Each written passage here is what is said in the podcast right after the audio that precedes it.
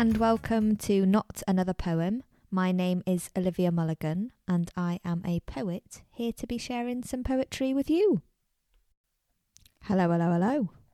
This is now the fourth time I've recorded this introduction, which isn't usually like me. I usually just absolutely power on.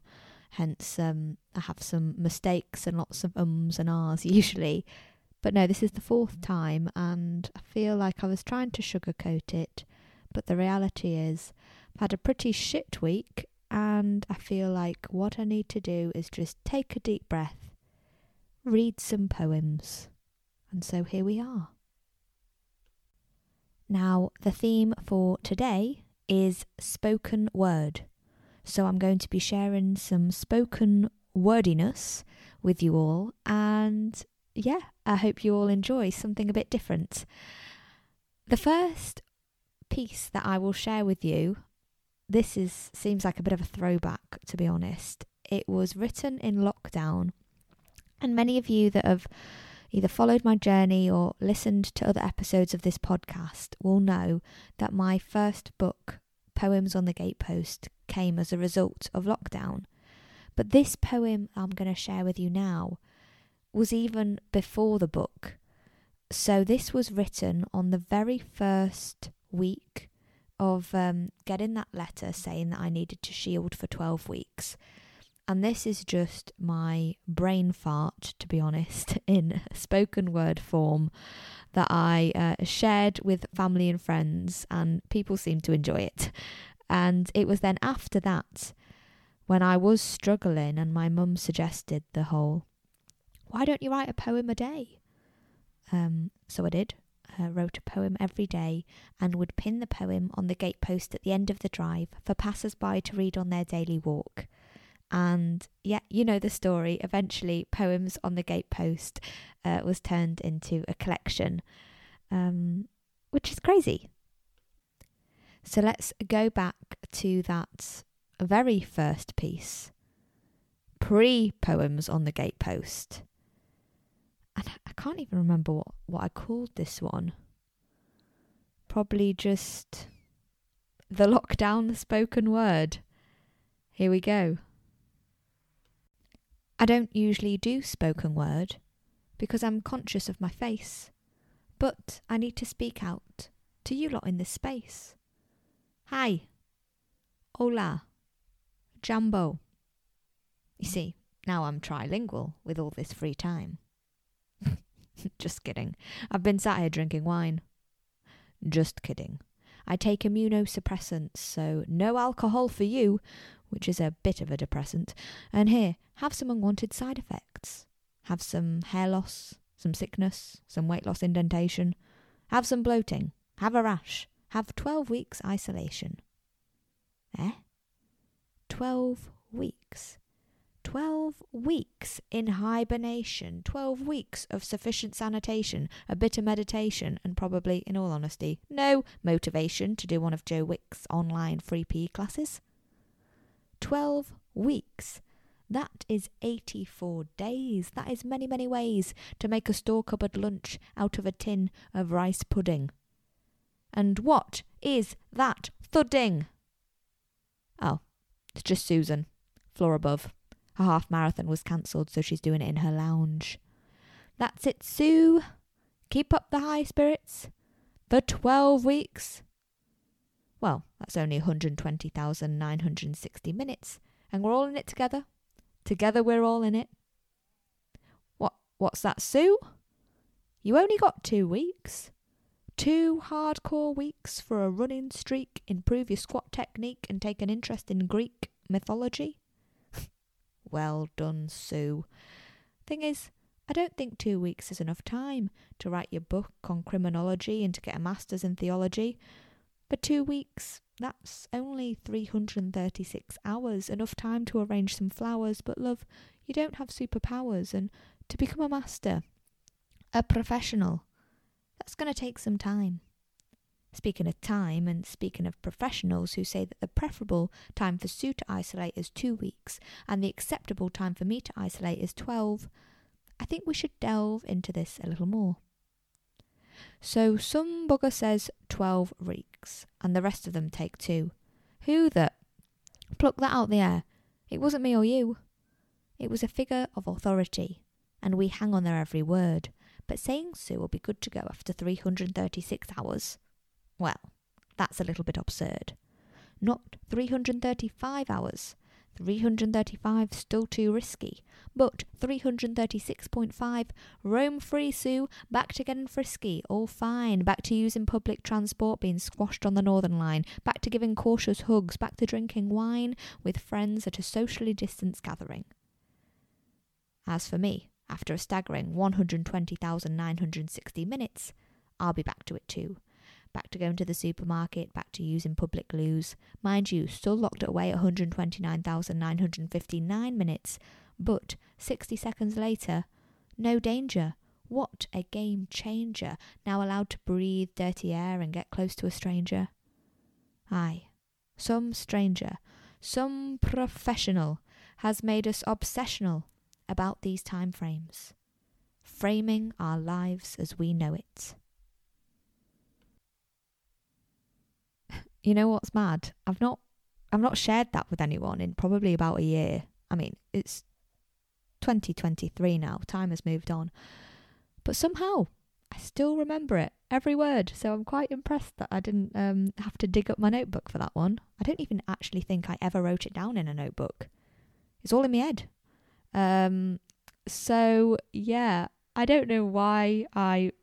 Well, I do know why I remembered it so well. It's because I wanted to sh- be able to share it with people. Um, seems a little out of date now, but hey, it's a memory. And yeah, why did I know it off by heart? I mean, I had a lot of time on my hands, had nothing else to do, and it is. I'm not a psychologist. There must be some part of your brain certain part that just never forgets. It's in there now. It's like my Portuguese when I did that play. It's in that bit of the brain that I'll never forget, I don't think. No posso acreditar nisso, como usa, como dedo pudim, suino pálido, sai do mio camino pinto flácido, te ves de nunca pesito no vosso país congelado estúpido, vos estão todos bastardos. Always there. Okay, moving on. Uh, still in that kind of 2020 um, vibe, theme, whatever you want to call it. Um, this is a little spoken word piece that I really enjoy performing. I've definitely shared this on the podcast before on one of the earlier episodes, so apologies if you've already heard it, but maybe, um, you know, different time, different day. It's sometimes fun to listen to things when you're feeling a little bit different yourself. And this one was originally written for my dad, actually, purely because he was in a terrible mood one day. And I just wanted to read him something a little light to cheer him up. And when I'd finished uh, sharing it with him, he just simply goes, Eh, not your best. and uh, uh, usually that would really like kind of affect my self confidence somehow. And for some reason, on that particular day, it did not. Now, a few days before, I'd heard about this thing called BBC Upload. And it's basically a platform where you can upload your creative material, whether that be a song or a play or a monologue or poetry or a short story, etc. Send it in to BBC Upload, and then your local radio station, if they like what they hear, they'll contact you and they'll play it out on the local radio station. And yeah, for some reason, I I had a little bit of faith in this piece called The Lockdown Conversation, the piece that I wrote for my dad. And I thought, I'm going to send this in. I'm going to send this in to BBC Upload. Now, I didn't think anything would actually come of it because if you're a writer um, or any kind of creative person, maybe an actor, you'll know that you've got to throw a lot of stuff into the world for anything to kind of come back from it. Unless you're just super, super lucky, but I think it's almost unheard of to like gain anything from maybe the first thing that you do. So, I mean, over the years, I can't tell you how many stuff I've sent off to competitions, etc. Um, hoping, or agents, publishers, just hoping that something might come of it, maybe. And so, yeah, rejection, rejection, rejection. Often nice rejections, you know, it's stuff like, oh, we love this, but we're not looking for anyone else right now, or oh, this is fab, but it's not quite for us. You get the idea. This wasn't the first thing I'd ever sent off. I'd sent off a lot of things before. Not to BBC Upload Mind, but um, other places. So, in short, did not expect anything from it. So when I got that call saying that they wanted to play it on BBC Radio York and they really loved it, I genuinely couldn't believe my luck, to be honest, and had a thoroughly enjoyable and nerve wracking time reading it out on air, and it was amazing. And then a few days later, I then got a call from them again saying, you know, we really, really liked it, and we'd actually like to put you forward to represent BBC Radio York and put it forward nationally um, to potentially get played on the BBC iPlayer. And they kind of, you know, didn't get my hopes up too much with that either because they said there's loads of entries, so you know, um, it, we might not get chosen, but we'd love you to represent us, etc and I was just amazed at that and couldn't believe it. And then a, f- a few weeks after that, I got the call saying that, yeah, BBC Radio York had been chosen and they wanted to play my piece nationally. So it got played on the radio and then it got also played on um, on BBC iPlayer at the, it was called the Upload Festival, the Best of 2020 and yeah, I should probably read it now, but I feel I've bigged it up too much. you listen to it now and think, oh God, shite. I'll upload something. Do it. You really should. The lockdown conversation. Oh, hi. Hiya, hun. You alright? You look cute. Oh, mute. You're on mute. I can't hear you. Mute. Maybe it's my compute. No, no, it's yours. It's you. Mute. Maybe try and restart or reboot and. She's gone. Looks like it's a video chat for one, so might as well ramble on, a little solo liaison the chance to expand upon the current lonely situation, chit chatting to myself for the duration, just me, myself, and I here in isolation, the blank screen consultation, my lockdown conversation. Hi. Hiya, hun. So, in this uh, lockdown, what have you done? Have you learned any skills or have you begun your to do list? Oh, have you cycled or been for a run? Have you learnt French just for fun? Have you done a ton of DIY and each day thought, I have outdone my pre lockdown self? Um, no. Nope. Not at all. The answer is no. Hun. My to do list I haven't begun. I've not done a ton of housework. I've just done a ton of eating. Packet pasta and no, I'm not any faster because I haven't been for a run, and I haven't learnt French just for fun because I got bored at un. And the only thing I've outdone is my online shopping habit. Now the owner of a lizard and a dwarf rabbit. Yeah, yeah, you see, I've certainly spun out of control. Hmm, control. That's something I lack, and oh, hoo hoo, you're back.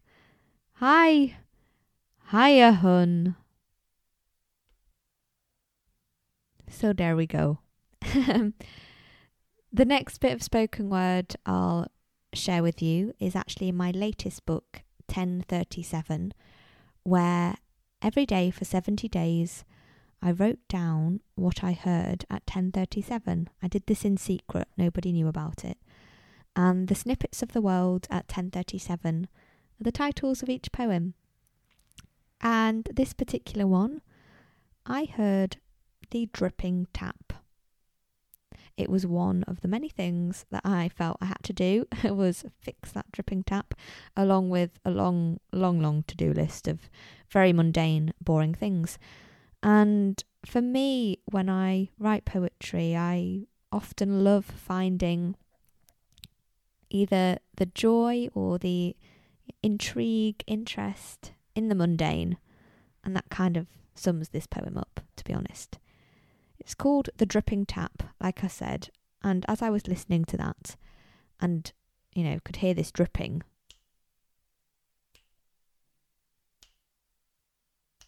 realised there was a bit of a rhythm to that.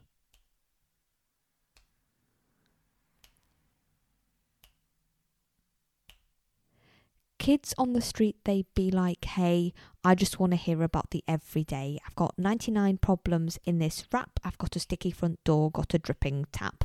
I need to wash up, need to take out the bin, got hairs on my nipple, got a spot on my chin, got an ongoing headache, got a UTI, channel 4 doesn't work, and I don't know why. Got too many emails, need to unsubscribe. This social media just ain't my vibe. Got too many errands, but I don't care enough. Haven't got enough space, but got too much stuff. Bills are on the up, can't do the MOT. I don't want to buy them, but I want one free. I've got a hole in my bucket, got a hole in my sock, got a hole in my head. I've got writer's block, got a problem with reaching this 99. I'm trying to impress, but I ain't got time. You see, that's the problem. Need more hours in the day with more minutes in the hour. I'd be like, hey, we got this. I always get a bit lightheaded after that one. Right, on to the next. Um, now, going to share with you a, a recent poem. So, yeah, it doesn't belong anywhere yet. Never performed it yet. Um, always risky. the first time you share something. And the piece is called Daisy Chain. And I wrote this, yeah, like not so long ago. It was a hot day, and I was out in York sat in museum gardens, just had a bit of time to kill um, before my radio slot actually, and so sat there watching the world go by, and it's weird. Like I felt a poem coming. uh, sounds so weird to say. Like I felt one coming, but I didn't quite know what was there to write. So I just kept watching. And what I saw was that pretty much all the adults that were in this park were on their phones, heads down. And I mean that's a bit that's a bit sad, isn't it? And you know, also kids were playing and that was lovely to see. They were playing with the, with each other, chasing each other, and a couple of small children really caught my eye. They were sat down on the grass. Their parents were heads down in their phones, ignoring them completely and the children were making each other daisy chains. And I remember being at school and doing that. And it got me thinking, when did that stop? Like, why don't I make daisy chains now? Well, I know why. It's because, you know, there's a lot of other things to do. But, I mean, wouldn't it be nice just to sometimes take a break and make a daisy chain for a friend? Like it just doesn't happen, does it? And thinking and seeing all of that inspired this poem. Daisy Chain. The blades of green look greener with a filter. The shades of scene look meaner as she tilts her head to the right, to the left, to the light, to the shadow, to the angle where her jeans are tight. Her lips are plump, her lashes long, her headphones in as she hears the advertisement. Be more, see more, get more stuff, have more, need more, want more, enough. Let's escape this have more, need more, want more maze. No more filters and followers craze. Let's end our mindless scrolling ways. Let's make our texting thumbs a phase. Let's live our life and spend our days talking. Really talking. Eye to eye, story to story. Not an Instagram story, but an actual story with unplucked eyebrows, blemished skin, working hands, chin like chins, crooked smiles, unfiltered eyes, in this lifelike space we realize. Looking up at the screenless you, the grass is green, the sky is pink this evening. Without pixels, the air is warm. We see the world, ideas form. The silence and the noise, I like and I share this moment with you and to show I care. I'll whisper just to let you know. Thank you. I've had a great day. I made you a daisy chain.